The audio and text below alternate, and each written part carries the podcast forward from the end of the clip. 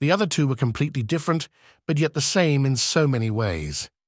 It really didn't matter, though, considering I got what I wanted from the both of them, and I was determined to do the same thing with Jonathan, the new love of my life.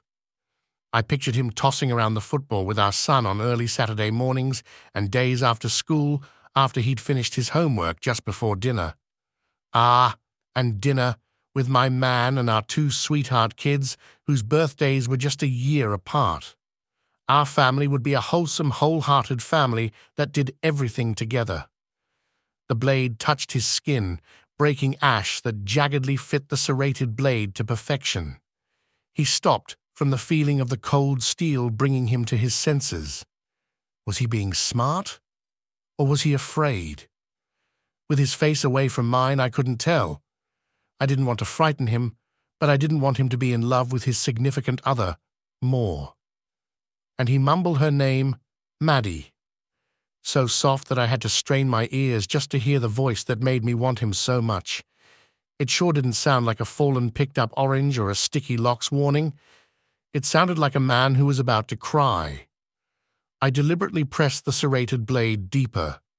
I couldn't stand his whimper for the person I knew he didn't love. Couldn't love because I was there. The woman who always met him in the hallway. The woman who knew he'd leave his wonderful Maddie to be with someone in a house and not a complex. Maddie was all wrong for him, and he knew it otherwise he would not have rushed to the abandoned house so quickly. My eyes opened wide at the sight of blood trickling down. He winced at the tearing of his skin. Maddie. He whimpered once more to the door that kept him away from her. Turn around. Look at me, I commanded, shocked by the depth of my own voice. Try something funny, and you'll be in the same condition as my other two. Now move. Slowly. The blade smeared blood as he calmly complied. Now, with the blade at his throat, I could feel the power of dominance flood my body. I dug the serrated into his neck, scraping his Adam's apple. He swallowed as if he'd just taken a huge sip of a very good beverage. His big brown eyes were bloodshot with tears. I just want what's on the other side of this door, he said, his face darker than I'd ever seen it. I know, Jonathan, I said, holding him against the door by the throat. The sounds that came from the other side had ceased.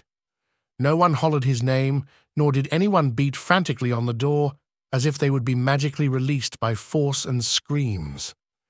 But it's me that you love, I said. His eyes widened at hearing what I had to say. No, Jonathan started. I firmly pressed the blade into his throat, not caring if I was cutting off his air. Choose your words wisely, boyfriend. I'll make a husband out of you yet, I said, standing on my tippy toes to meet his frightened gaze.